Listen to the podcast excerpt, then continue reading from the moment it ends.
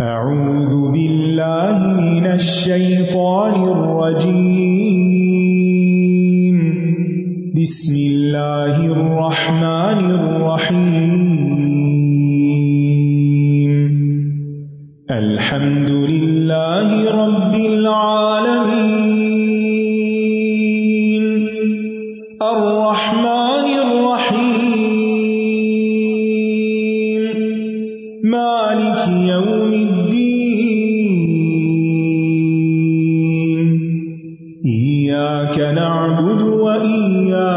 وإياك نستعين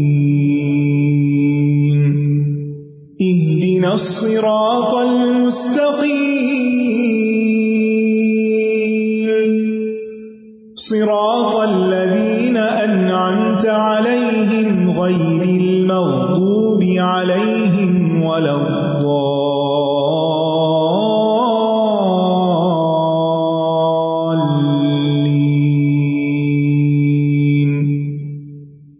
السلام علیکم و رحمۃ اللہ وبرکاتہ۔ نحمد ونسلی علی رسول کریم اما بعد، فاعوذ باللہ من الشیطان الرجیم۔ بسم اللہ الرحمٰن الرحیم۔ ربش رحلی صدری ویسر لی امری۔ وحل العقدم السانی قولی۔ وَإِذْ أَخَذْنَا مِيثَاقَ بَنِي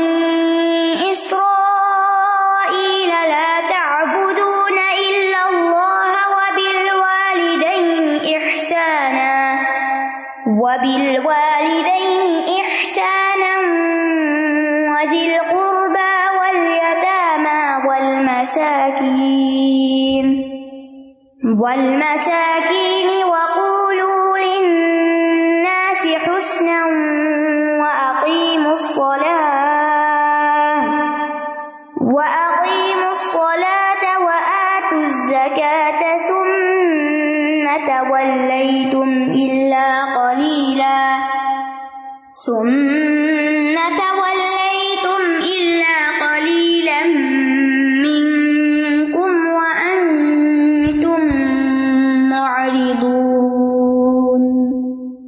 اور جب ہم نے بنی اسرائیل سے پختہ عہد لیا کہ اللہ کے سوا کسی کی عبادت نہ کرنا اور ماں باپ، رشتہ داروں، یتیموں اور مسکینوں کے ساتھ حسن سلوک کرنا اور لوگوں سے اچھی بات کہنا اور نماز قائم کرنا اور زکوٰۃ ادا کرنا، تو تم میں سے تھوڑے لوگوں کے سوا تم سب اس عہد سے پھر گئے اور تم ہو ہی اعراض کرنے والے۔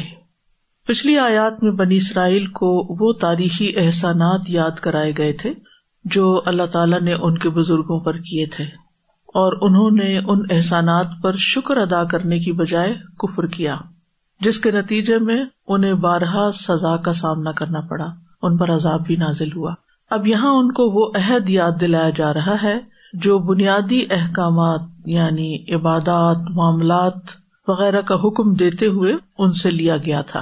اور بتایا جا رہا ہے کہ بنی اسرائیل نے اس عہد کی پابندی نہ کی اور اس سے سراسر منہ پھیر لیا بے پرواہی برتی۔ و عز اخذ نہ میساق بنی اسرائیل و عز اور یاد کرو وہ وقت جب اخذ نہ لیا ہم نے۔ اور ہم کون ہے یہاں؟ اللہ سبحان تعالی۔ جیسے سورت المائدہ میں بھی آتا ہے، لقد اخذ نہ میساق بنی اسرائیل اور سورت المائدہ میں ایک اور جگہ آتا ہے، ولقد اخذ اللہ میساق بنی اسرائیل تو یہاں عہد لینے والے خود اللہ سبحان و تعالی ہے میساک میساک پختہ عہد کے لیے آتا ہے۔ یہ وساق سے ہے۔ اسی سے اردو میں کہتے ہیں، میں یہ بات پورے وسوخ سے کہتی ہوں۔ مضبوطی کے ساتھ پکی بات کر رہی ہوں۔ اور وساق وہ رسی ہوتی ہے جس کے ساتھ کسی چیز کو شدت سے مضبوط کس کے باندھا جاتا ہے۔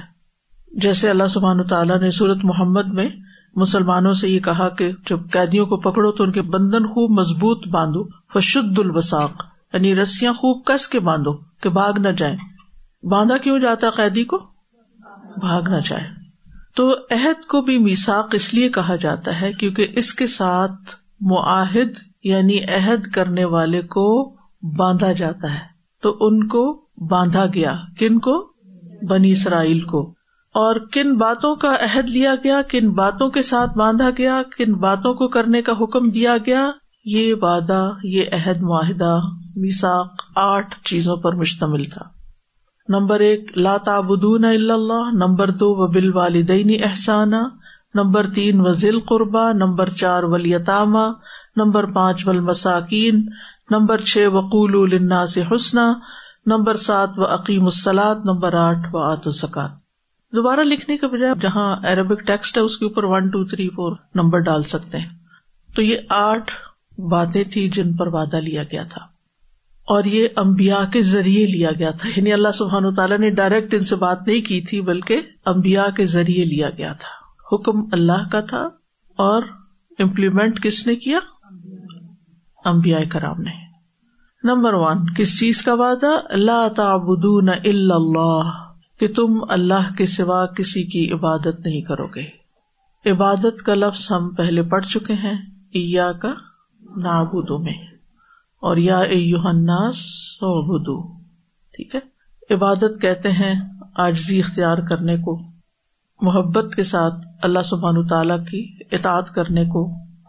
جتنے بھی امبیا اور رسول بھیجے گئے، ان سب نے آ کر لوگوں کو اسی بات کا حکم دیا کہ صرف ایک اللہ کی عبادت کرو۔ لا الہ الا اللہ کے اللہ کے سوا کوئی معبود یعنی عبادت کے لائق نہیں۔ عبادت چار قسم کی ہوتی ہے۔ بدنی عبادت جیسے نماز رکو سجدہ، طواف وغیرہ۔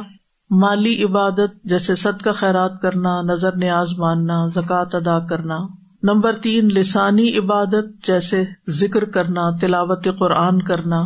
نمبر چار، قلبی عبادت یعنی دل کی عبادت، جیسے ایمان ہے، اللہ تعالی پر توکل ہے تقوا ہے، اللہ کا خوف ہے، خشیت ہے، اللہ سے امید ہے، اللہ سبحان و تعالیٰ کے بارے میں اچھا گمان رکھنا۔ یہ ساری چیزیں قلبی عبادت سے تعلق رکھتی ہیں۔ تو چار کون سی قسمیں عبادت کی؟ بدنی، مالی، لسانی، قلبی۔ ٹھیک ہے۔ عبادت کی کوئی بھی قسم غیر اللہ کے لیے جائز نہیں ہے۔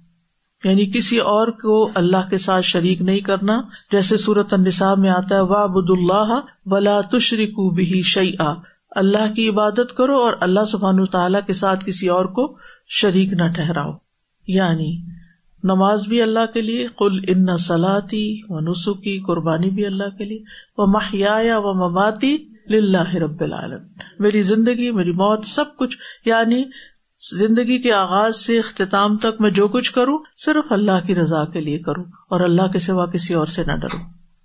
اور اللہ سبحان تعالیٰ کی ذات کو سب سے مقدم رکھوں۔ تو توحید کا پیغام یہی ہے کہ تمہارا معبود صرف ایک معبود ہے۔ یاد رکھیے، اہل عرب اللہ کو خالق، مالک مانتے تھے، لیکن شرک کہاں کرتے تھے؟ عبادت میں۔ کہ بتوں کے نام پر کیا کرتے تھے؟ قربانی کرتے تھے، ان سے دعائیں کرتے تھے، ان کے نام پر سد کا خیرات کرتے تھے، چڑھاوے چڑھاتے تھے۔ تو یہ ساری چیزیں جو ہے یہ صرف اللہ سبحان تعالیٰ ہی کے لیے ہونی چاہیے۔ تو جو شخص اللہ کے علاوہ کسی اور کی عبادت میں لگ جاتا ہے، وہ دراصل اللہ تعالی کی قدر نہیں کرتا۔ وما قدر اللہ حق کا قدری ہی انہوں نے اللہ کی قدر ہی نہیں کی، جیسا کہ قدر کرنے کا حق ہے۔ کیونکہ اللہ ہی نے ہمیں پیدا کیا وہی رسک دیتا ہے، وہی موت دے گا، وہی پھر دوبارہ زندہ کرے گا۔ اور اللہ کے سوا کوئی اور ایسا نہیں کہ جو اس کام میں شریک ہو اللہ کا۔ تو پھر صرف اللہ ہی کا حق ہے کہ اسی کی عبادت کی جائے۔ نمبر دو وبل والدین احسانہ اور والدین کے ساتھ احسان کرو۔ والدین سے مراد والدین تسنیا کسی کا ہے، ماں اور باپ، دونوں۔ اور دور کے والدین میں، جیسے دادا، نانا وغیرہ۔ اور سسرالی والدین میں، جیسے ساس، سسر۔ روحانی والدین میں، جیسے استاد۔ اسی طرح جو والدین سے قریب ترین ہوتے ہیں، جیسے خالہ وغیرہ، تو وہ بھی الخالہ تو کل ام اگر ماں نہ ہو، تو خالہ کے ساتھ اس نے سلوک، ماں کے ساتھ اس نے سلوک کے درجے میں آتا ہے۔ تو احسان کا معنی یہ ہے، قول فیل مال منصب اور احسان کے دیگر تمام طریقوں کے ساتھ احسان کرنا اس میں شامل ہے۔ ٹھیک ہے؟ قول یعنی کہ اچھے سے بات کرنا۔ فیل ان کی بات مان کے ان کا کہا ہوا کام کرنا۔ مال، ان پہ مال خرچ کرنا۔ زندہ ہے تو ان کو دینا، فوت ہو چکے ہیں تو ان کی طرف سے صدقہ کرنا۔ منصب یعنی اگر آپ کو اللہ نے زندگی میں کوئی پوزیشن دی ہے تو جیسے یوسف علیہ السلام کو اللہ سبحان تعالیٰ نے نبوبت کے علاوہ بادشاہت دی تھی تو انہوں نے کیا کیا تھا؟ والدین کو بلا لیا تھا اور کہاں بٹھایا تھا؟ اپنے ساتھ بٹھایا تھا۔ ٹھیک ہے؟ تو یہ ہوتا ہے منصب کے ساتھ یعنی آپ کو کوئی عہدہ یا اسٹیٹس آپ کا بڑا ہوا ہے، کیونکہ بعض اوقات والدین غریب ہوتے ہیں، یا والدین اتنے پڑھے لکھے نہیں ہوتے، یا والدین نے بڑی مشکلیں دیکھی ہوتی ہیں، اور انہوں نے اپنا سب کچھ اولاد پہ خرچ کیا ہوتا ہے۔ تو پھر اولاد کا کام کیا ہے کہ جب بڑی ہو، تو پھر جو نعمتیں اللہ نے دی ہیں اولاد کو، ان نعمتوں کو والدین پر نچھاور کریں۔ والدین کو بھی اس میں سے خوشی کے ساتھ دیں۔ ٹھیک ہے۔ اور اس کے علاوہ بھی احسان کے جو بھی اور طریقے ہیں، ان سب کے ساتھ احسان کرنا ضروری ہے۔ اور یہاں اللہ سبحان و تعالیٰ نے اس کو مطلق ذکر کیا۔ وہ بال والدین احسان صرف والدین کے ساتھ احسان کا لفظ لایا اور باقی سارے اس کے تابے ہیں۔ ذیل قربا ولیطامہ وغیرہ وغیرہ۔ ٹھیک؟ تو جس ایکٹ کو بھی احسان کا نام دیا جا سکتا ہو، جس جیسچر کو، جس بھی چیز کو وہ ساری والدین کا حق ہے۔ اور اس میں درجے کے اعتبار سے سب سے نمبر ون وہ والدین آتے ہیں جنہوں نے آپ کو پیدا کیا ہے، ماں اور باپ۔ اور پھر دور کے والدین یعنی دو حصوں میں والدین، ایک حقیقی والدین اور دوسرے دور کے والدین۔ جس میں پھر ستےرے والدین بھی آ جاتے ہیں اور روحانی والدین بھی آ جاتے ہیں اور دادا، نانا اور ساس، سسر، یہ سب پھر شریک ہو جاتے ہیں۔ لیکن یہ سب کون ہے دور کے والدین۔ یہ بھی والدین کے درجے میں آتے ہیں۔ اور سب سے بڑھ کر پہلا درجہ احسان کا کس کے ساتھ ہے؟ جنہوں نے ہمیں پیدا کیا ہے۔ اور پھر اس کے بعد بعض اوقات والدین پیدا کر دیتے ہیں اور پالتا کوئی اور ہے۔ تو وہ بھی والدین کے درجے میں آ جاتے ہیں۔ جیسے خالہ نے پالا یا کسی نے اڈاپٹ کر لیا یا کچھ۔ تو ان کے ساتھ بھی احسان کرنا ہوگا۔ احسان کی صورتیں کیا ہوگی؟ عبد الرحمان ابن الجوزی کہتے ہیں کہ والدین کے ساتھ حسن سلوک اس طرح ہوگا کہ جس چیز کا وہ حکم دے اس میں ان کی اطاعت کی جائے، جب تک کہ وہ کوئی حرام اور ممنوع کام نہ ہو۔ یعنی حرام یا گناہ کے کام کے علاوہ جو وہ کام کہیں، وہ کر کے دیا جائے ان کو۔ ان کے حکم کو نفلی اعمال پر مقدم کیا جائے۔ یعنی وہ کوئی کام آپ کو کہہ رہے ہیں کہ جاؤ میری دوا لے آؤ، اور آپ کہتے ہیں میرے ذرا نفل رہتے ہیں، میں پہلے وہ پڑھ لوں، پھر جاؤں گا آپ کی دوا لینے۔ نہیں، آپ نفل چھوڑے ان کی دوا لائے تاکہ وہ کھائیں اور آرام پائیں۔ اور نفا واپس آ کے پڑھ لیں۔ اسی طرح والدین جس کام سے روک دیں، اس سے رکا جائے۔ اللہ یہ کہ ان کو اس کے بارے میں کچھ صحیح سمجھ نہیں ہے اور بعض اوقات ماں اور باپ دونوں میں اختلاف بھی ہو جاتا ہے۔ یعنی ماں کہتی ہے، نہ کرو، باپ کہتا ہے، کرو۔ تو پھر یہ دیکھا جائے گا کہ ان دونوں میں سے اس فیلڈ کا ماہر کون ہے۔ پھر اس کی بات مانی جائے گی۔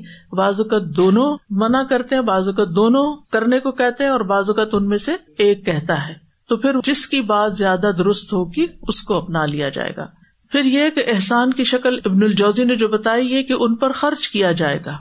اور خرچ کرنے میں صرف بیسک نیڈس نہیں ان کی پوری کی جائے گی کہ میں مہینے کا اتنا ان کو بھیج دیتا ہوں جس سے ان کا راشن پانی پورا ہو جاتا ہے۔ نہیں نیکسٹ ہے ان کی خواہشات کو پورا کیا جائے گا۔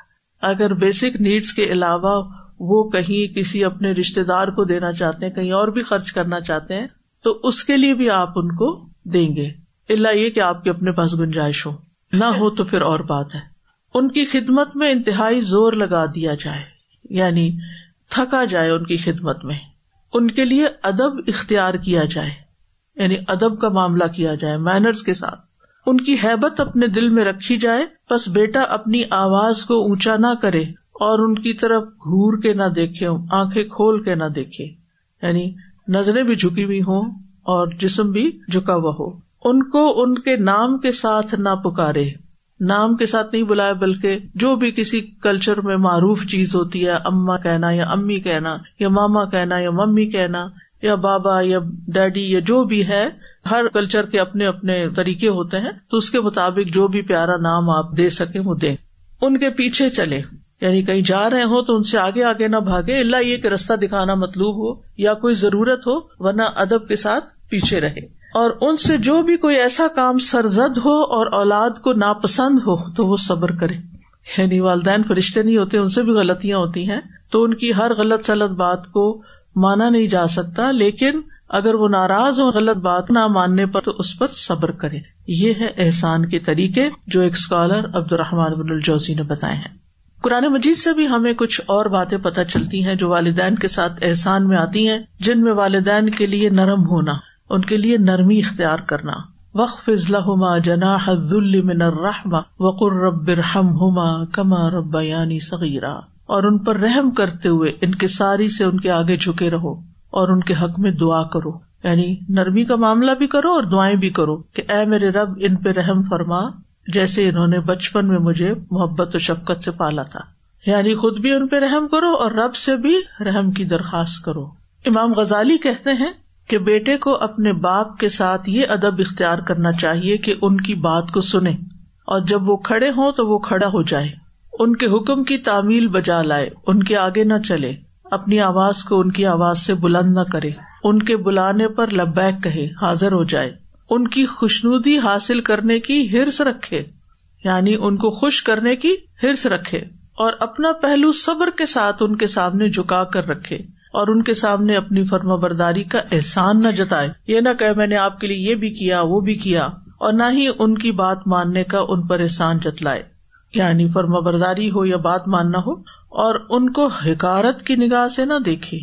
حقیر نہ سمجھے، کیونکہ بازو کا اولاد زیادہ پڑ جاتی ہے۔ تو ماں باپ وہ باتیں نہیں جانتے۔ تو آپ ان کے سامنے ایسی وکیبلری استعمال نہ کرے کہ جو ان کی سمجھ سے بالا ہو اور انہیں سمجھ ہی نہ آئے کہ آپ کیا بات کر رہے ہیں۔ اور پھر جب نہ سمجھے تو آپ ان پہ ہنسنا شروع کر دیں کہ او ہو ممی کو تو یہ بات بھی نہیں سمجھ آتی۔ آپ کو نہیں پتا۔ آپ کیا جانے یہ جملے تو انتہائی گستاخی کے ہیں اور بے ادبی کے نہیں بھی پتا اور آپ کو پتا کہ والدین کو نہیں پتا۔ انہوں نے اپنے دور کے حساب سے پڑھا لکھا، وہ اپنے وقت میں سمجھدار تھے۔ آج کے طریقے اور بدل چکے اور خاص طور پر جب کلچرل ڈفرینس ہو جاتا ہے کہ کچھ ایشیا میں پلتے ہیں اور کچھ پھر یورپ میں آ کے پلتے ہیں اور کچھ نارتھ امیرکا میں آ کے پلتے ہیں، تو ظاہر ہے کہ ہر جگہ کا اپنا ایک کلچر ہوتا ہے، تو اس فرق کو بھی ملحوظ خاطر رکھنا چاہیے اور ان سے انہیں کے طریقوں کے مطابق معاملہ کرنا چاہیے۔ عبداللہ بن عباس کہتے ہیں کہ اپنے والدین کے ساتھ ایسے معاملہ کرو جیسے کہ غلطی کرنے والا کمتر غلام اپنے سنگ دل اور سخت طبیعت آکا کے پاس ہوتا ہے۔ والدین کا نام لینے کی بجائے جو ابراہیم علیہ السلام اور اسماعیل علیہ السلام کا طریقہ پتہ چلتا ہے وہ کیا؟ اسقال علی ابی ہی یا ابتی۔ ابراہیم علیہ السلام نے کہا تھا۔ اور اسماعیل علیہ السلام نے کیا کہا تھا؟ کال یا ابت فل مات عمر جب انہوں نے کہا مجھے خواب آیا کہ میں تمہیں ذبح کر رہا ہوں تو نے کہا کہ ابا جانا آپ کر لیجیے جو آپ چاہتے ہیں۔ ابن عباس کہتے ہیں کہ جس نے اپنے والد کی طرف غصے سے دیکھا، گویا اس نے ان کی نافرمانی کی۔ غصے سے دیکھ بھی نہیں سکتے۔ ان کے سامنے کپڑے مت جھاڑو اپنے کہ کہیں ان کا گرد ان کے اوپر نہ جا پڑے۔ یعنی ایسے کام بھی نہ کرو کہ جس سے ان کو ازیت ہو۔ اور والدین کی وفات کے بعد بھی ان کے ساتھ اس نے سلوک کیا جاتا رہے۔ یعنی ان کے لیے صدقہ کا خیرات کیا جائے، ان کے لیے دعائیں کی جائیں، ان کے لیے بخش مانگی جائے۔ حضرت عائشہ کہتی ہیں، ایک آدمی نبی صلی اللہ علیہ وسلم کے پاس آیا اور عرض کی، یا رسول اللہ، میری والدہ بغیر وسیعت کے اچانک فوت ہو گئی ہیں۔ میرا گمان ہے، اگر وہ بات کرتی تو صدقہ کرتی۔ اگر میں ان کی طرف سے صدقہ کر دوں تو کیا ان کو فائدہ ہوگا، اجر ملے گا؟ آپ نے فرمایا ہاں۔ تو بہرحال، یہ اللہ تعالیٰ کا حکم ہے اور ہمیں اس پر عمل کرنا ہے۔ اور کیوں کرنا ہے؟ کیونکہ ہمیں ہمارے خالق نے یہ طریقہ سکھایا۔ اور ایسا کرنا کیا ہے؟ سراسر عبادت ہے۔ عبادت کا مطلب یہ کہ اللہ کا حکم مان کے کر رہے ہیں۔ اللہ سبحان تعالیٰ اپنے حق کے بعد والدین کا حق متعدد بار قرآن مجید میں ذکر کرتے ہیں اور توحید کے بعد والدین کے ساتھ احسان کرنے اور ان کے شکر کرنے کی وجہ کیا ہے؟ کیوں؟ کیونکہ اللہ سبحان تعالیٰ اصل خالق ہے اور اس کے بعد ماں باپ انسان کو دنیا میں لانے کا ذریعہ ہے اس لیے اللہ تعالیٰ نے ہمیشہ اپنی عبادت کے حکم کے بعد ماں باپ کا حق بتایا ہے۔ معاذ بن جبل کہتے ایک آدمی رسول اللہ صلی اللہ علیہ وسلم کے پاس آیا اور کہنے لگا اللہ کے رسول، مجھے ایسا عمل بتائیے کہ جب میں اس پر عمل کروں تو جنت میں داخل ہو جاؤں۔ آپ نے فرمایا، اللہ کے ساتھ کسی کو شریک نہ ٹھہراؤ، اگرچہ تمہیں عذاب دیا جائے یا جلا دیا جائے۔ اور اپنے والدین کی اطاعت کرو، اگرچہ وہ تمہیں تمہارے مال اور تمہاری ہر چیز سے نکال دیں۔ اگر وہ تمہیں تمہارے گھر سے بھی نکال دیں تو بھی ان کی اطاعت کرو، تم ان کے ساتھ اچھا کرو۔ ایسا عام طور پہ ہوتا نہیں، ماں باپ تو اپنا سب کچھ بھی بچوں کو دے دیتے ہیں۔ اور فرمایا کہ جان بوجھ کر نماز نہ چھوڑنا، کیونکہ جو جان بوجھ کے نماز چھوڑتا ہے، اس سے اللہ کا ذمہ اٹھ جاتا ہے۔ مسلمان ہوتے ہوئے کوئی ایسا سوچ بھی نہیں سکتا۔ یعنی یہاں تک حکم ہے کہ اگر انسان کھڑے ہو کر نہیں پڑھ سکتا، بیٹھ جائے، بیٹھ کے نہیں پڑھ سکتا، لیٹ جائے وزو نہیں کر سکتا، تیمم کرے۔ ایون تیمم بھی نہیں کر سکتا، تو کوئی کروا دے۔ اگر کوئی کرانے والا نہیں تو بھی پڑھ لے اور اگر ہل جل ہی نہیں سکتا تو صرف دل دل میں پڑھ لے، نماز نہ چھوڑے۔ اور یہ بات لوگوں کو نہیں پتا ہوتی، وہ کہتے ہیں کہ یہ تو اٹھ نہیں سکتے، تو وزو نہیں کر سکتی، تو پاک نہیں۔ نو میٹر وٹ جو کر سکتے ہیں وہ تو کریں، اور جو نہیں کر سکتے، چاہے وہ آنکھوں کے اشارے سے کریں۔ جتنا کر سکتے، جو کر سکتے ہیں، کریں۔ چھوڑ نہیں سکتے۔ پھر آپ دیکھیے کہ امبیا ہمیشہ اپنے والدین کے ساتھ اس نے سلوک کرتے رہے۔ یہی علیہ السلام کے بارے میں آتا ہے وہ برم بے والدئی عیسی علیہ السلام اپنے بارے میں فرماتے ہیں وہ برم بے والدتی کہ میں اپنی والدہ کے ساتھ حسن سلوک کرنے والا۔ ابراہیم علیہ السلام کے والد نے ان کو آگ میں پھینکا، لیکن اس کے باوجود وہ ان کے ساتھ ادب اور حسن سلوک کا معاملہ کرتے رہے۔ اور والدین میں سے بھی حسن سلوک کی سب سے زیادہ مستحق ماں ہوتی ہے۔ اور آپ صلی اللہ علیہ وسلم سے جب پوچھا گیا، تو تین بار آپ نے ماں کا ذکر کیا اور پھر چوتھی بار باپ کا ذکر کیا۔ تین حق ماں کے کیوں ہے کیونکہ وہ حمل اٹھاتی ہے، پیٹ میں رکھتی ہے، بوجھ اٹھاتی ہے۔ نمبر دو، وہ جب پیدا کرتی ہے تو پیدا کرنے کی وضع حمل کی تکلیف اٹھاتی ہے۔ اور نمبر تین، دودھ پلاتی ہے اور تربیت کرتی ہے۔ تو یہ صرف ماں ہی کرتی ہے۔ اس لیے ماں کا حق تین گنا زیادہ ہے۔ تو والدین کے ساتھ جو حسن سلوک ہے، یہ سب سے افضل عمل ہے۔ نبی صلی اللہ علیہ وسلم سے پوچھا گیا کہ سب سے افضل عمل کون سا ہے؟ فرمایا، وقت پہ نماز پڑھنا۔ اور والدین کے ساتھ نیکی کرنا، پھر اللہ کے راستے میں جہاد کرنا۔ یعنی اللہ کی عبادت کرو، پھر گھر کا خیال کرو اور پھر اس کے بعد دین کے کام کرو۔ اور اگر وہ اللہ کو نہیں بھی مانتے، وہ نماز نہیں پڑھتے، وہ دین کے اوپر نہیں ہے پھر بھی آپ نے اچھا سلوک کرنا ہے۔ آپ نے اپنا حق دینا ہے۔ ایک دفعہ عبداللہ بن نبی سلول کہیں جھاڑی کے پیچھے بیٹھا ہوتا تو وہاں سے آپ صلی اللہ علیہ وسلم گزرے اور آپ گدے پہ سوار تھے تو گدے کے چلنے کی وجہ سے غبار اڑا اور اس پہ جا پڑا۔ تو اس نے بڑی بدتمیزی کے ساتھ بات کی نبی صلی اللہ علیہ وسلم تو عبداللہ بن نبئی کا بیٹا جو تھا وہ مسلمان تھا اور بہت اچھا مسلمان تھا۔ اس کو بہت غصہ آیا اور نبی صلی اللہ علیہ وسلم کے پاس آ کے کہنے لگا، قسم اس ذات کی جس نے آپ کو عزت دی، آپ پر کتاب نازل کی۔ آپ چاہیں تو میں اپنے باپ کا سر قلم کر دوں۔ کہ اس نے آپ کے ساتھ ایسے طریقے سے بات کی ہے۔ تو آپ نے فرمایا، نہیں، بلکہ تم اپنے باپ سے نیکی کرو اور حسن صحبت سے پیش آؤ۔ یہ ہے ہمارا دین۔ یعنی آپ کے ساتھ کوئی اس طرح کی بدتمیزی سے بات کرے کہتے ابن ابھی کبشا نام بھی نہیں لیا محمد، آپ کو رضائی والد تھے ابن ابھی کبشا کے بیٹے، تم نے ہم پہ غبار اڑا دیا ہے۔ لیکن آپ نے اپنی ذات کے لیے کبھی کسی سے انتقام نہیں لیا۔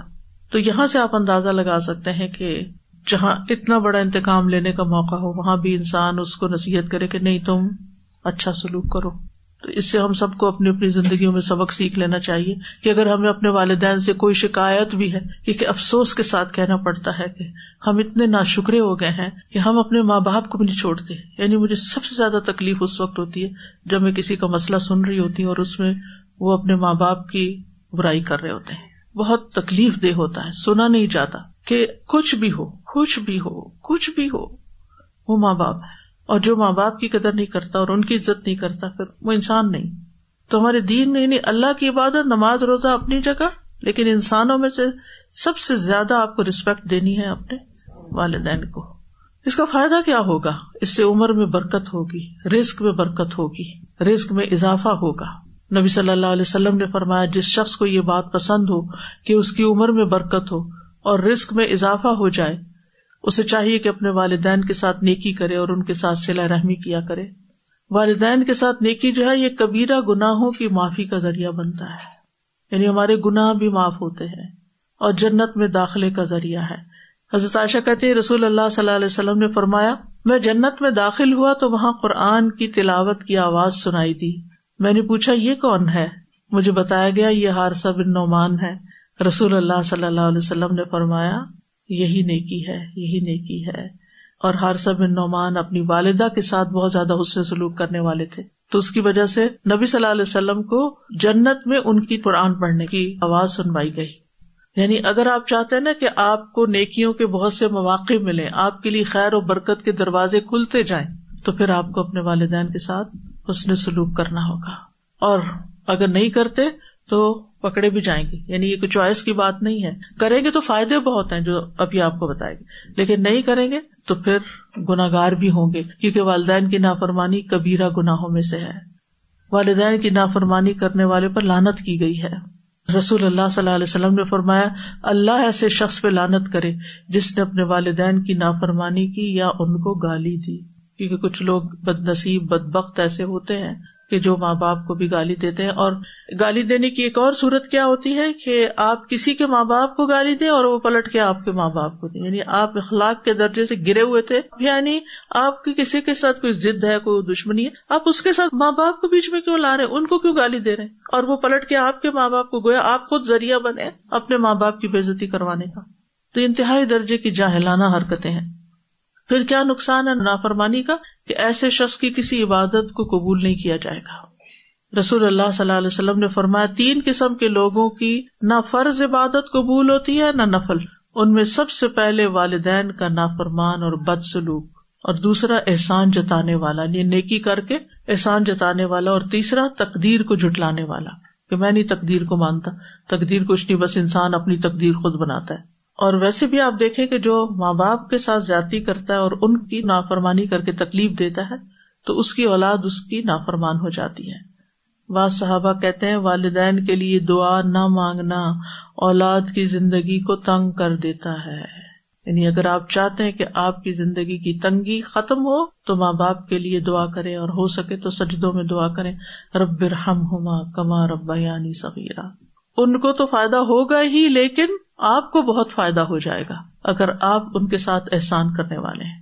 نیکسٹ ہے وزل قربا رشتے داروں کے ساتھ احسان۔ زی کا مطلب ہوتا ہے صاحب یعنی قربا کا مطلب رشتے داری۔ اس میں ماں باپ کی طرف سے بھی رشتے دار شامل ہے اور باپ کی طرف کے رشتے دار بھی شامل ہیں۔ دونوں طرف کے۔ ہمارے یہاں بڑے باعث ہیں۔ اور عام طور پہ مائیں جو ہے وہ باپ سے بھی متنفر کر دیتی ہیں اور پھر باپ کے جو رشتے دار ہیں، ان سے بھی تو یہ بہت غلط بات ہے اور بہت ہی زیادتی کی بات ہے۔ چاہے آپ کے سسرال نے آپ کے ساتھ اچھا سلوک نہیں بھی کیا، تب بھی آپ ان سے انتقام لینے کی پالیسی پہ نہ چلے یہ آپ کی اولاد کی تربیت کے لیے اچھا نہیں اور پلٹ کے آپ کے لیے اچھا نہیں۔ تو والدین کی طرف سے جو رشتے دار ہیں، جیسے خالہ، ماموں اور پھر ان کے بچے اور وہ سب، اور اسی طرح جو باپ کی طرف سے چچا، پھوپھی اور دادا، دادی وغیرہ سب۔ ان کے ساتھ احسان کی شکل کیا ہے کہ ان کو حسب طاقت خیر پہنچائی جائے اور ان کو کوئی تکلیف ہے تو وہ دور کی جائے۔ یہ ہے اصل کانسیپٹ کہ رشتے داروں کو کوئی خیر پہنچائی جائے، فائدہ پہنچایا جائے، اگر وہ کسی تکلیف میں ہے تو تکلیف دور کی جائے۔ اور بعض علماء نے اس کی مزید وضاحت کی ہے کہ رشتے داروں کے ساتھ حسن سلوک کا مطلب یہ ہے، مال دے کر ان کی سلا رحمی کی جائے یعنی ان پہ مال خرچ کیا جائے۔ ان کی ضرورتوں پر ان کی مدد کی جائے۔ کسی کو کھانا چاہیے، کسی کو اسکول کی فیس چاہیے، کسی کو علاج کے لیے پیسے چاہیے، تو اس کا بندوبست کریں۔ ان کی باقی تکلیفوں کو دور کیا جائے، ان سے خندہ پیشانی سے ملا جائے۔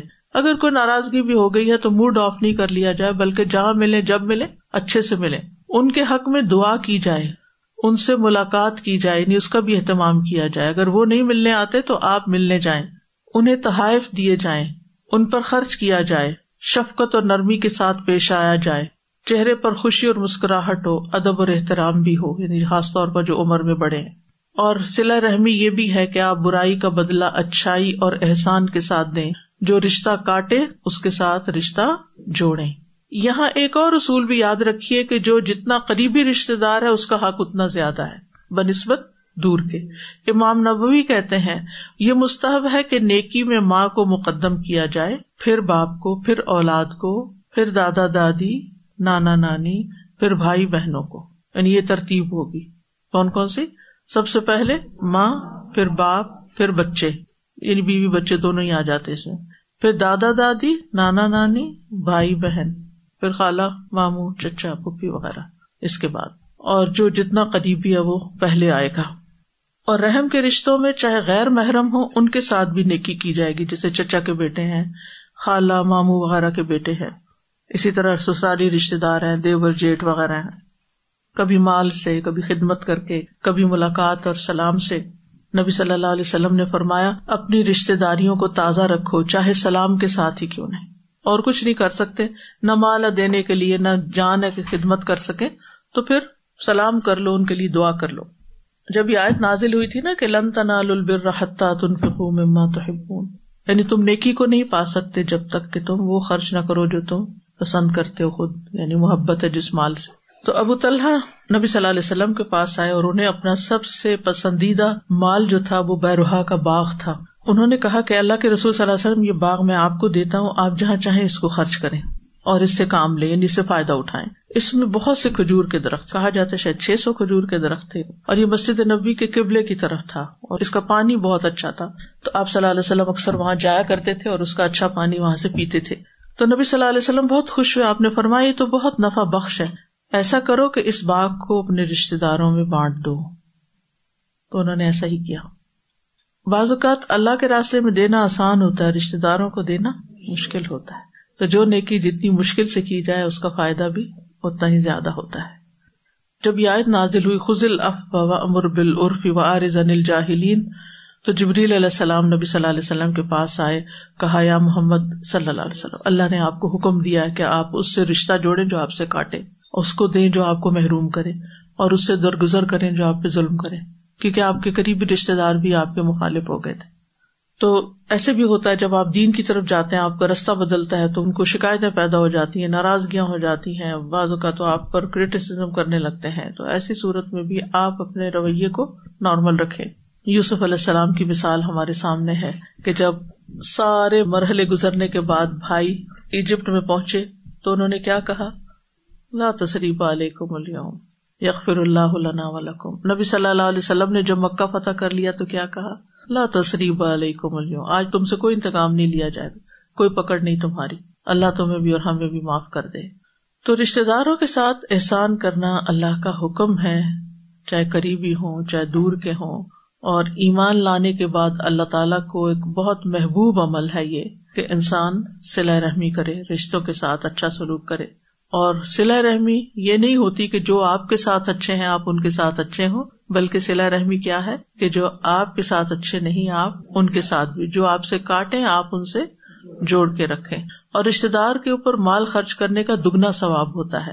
ایک صدقے کا اور ایک سلا رحمی کا۔ اور نبی صلی اللہ علیہ وسلم کی جو آخری وسیعتیں تھیں، ان میں سے آپ صلی اللہ علیہ وسلم نے رشتے داروں کے حق کو بھی اجاگر کیا۔ اس کا فائدہ کیا ہوگا اگر ہم رشتے داروں کے ساتھ احسان کریں گے؟ سب سے پہلی بات تو یہ کہ لوگوں کے اندر محبت بڑھ جاتی ہے۔ اور محبت زندگی میں خوشی لاتی ہے۔ ابن عمر کہتے ہیں، جو اپنے رب کا تقوی اختیار کرے سلا رحمی کرے، اس کی موت میں تاخیر کر دی جاتی ہے، اس کے مال میں اضافہ کر دیا جاتا ہے، اس کے گھر والے اس سے محبت کرنے لگتے ہیں۔ یعنی گھر والوں کی محبت آپ کو ملنے لگتی ہے۔ عمر میں برکت ہوتی ہے رسک میں اضافہ ہوتا ہے، مال اور اولاد میں برکت ہوتی ہے۔ نبی صلی اللہ علیہ وسلم نے فرمایا، جس نیکی کا بہت جلد اجر مل جاتا ہے، وہ سلا رحمی ہے۔ یہاں تک کہ کچھ گھرانوں کے لوگ فاجر و فاسق ہوتے ہیں۔ لیکن جب وہ سلا رحمی کرتے ہیں تو ان کے مال بڑھ جاتے ہیں، ان کے افراد کی کثرت ہو جاتی ہے۔ اور پھر یہ سلا رحمی جو ہے وہ سلامتی کے ساتھ جنت میں لے جانے والا کام ہے۔ اور قطع رحمی جو ہے، یہ ایسا گناہ ہے جس کا وبال انسان مرنے سے پہلے دنیا میں بھی دیکھے گا۔ یعنی دنیا میں بھی اس کا مزہ چکھے گا۔ نبی صلی اللہ علیہ وسلم نے فرمایا، کوئی گناہ اس لائق نہیں۔ کہ اللہ اس کے کرنے والے کو دنیا میں جلدی سزا دے دے اور اس کے ساتھ ساتھ آخرت میں بھی اس کی سزا جمع رکھے، سوائے قطع رحمی، خیانت اور چھوٹ کے۔ اور قطع رحمی کرنے والا کبھی جنت میں داخل نہ ہوگا۔ تو اس میں آپ دیکھیے کہ سلا رحمی میں سب سے پہلے والدین اور پھر اس کے بعد دیگر رشتے دار جن کی ترتیب میں نے آپ کو بتائی۔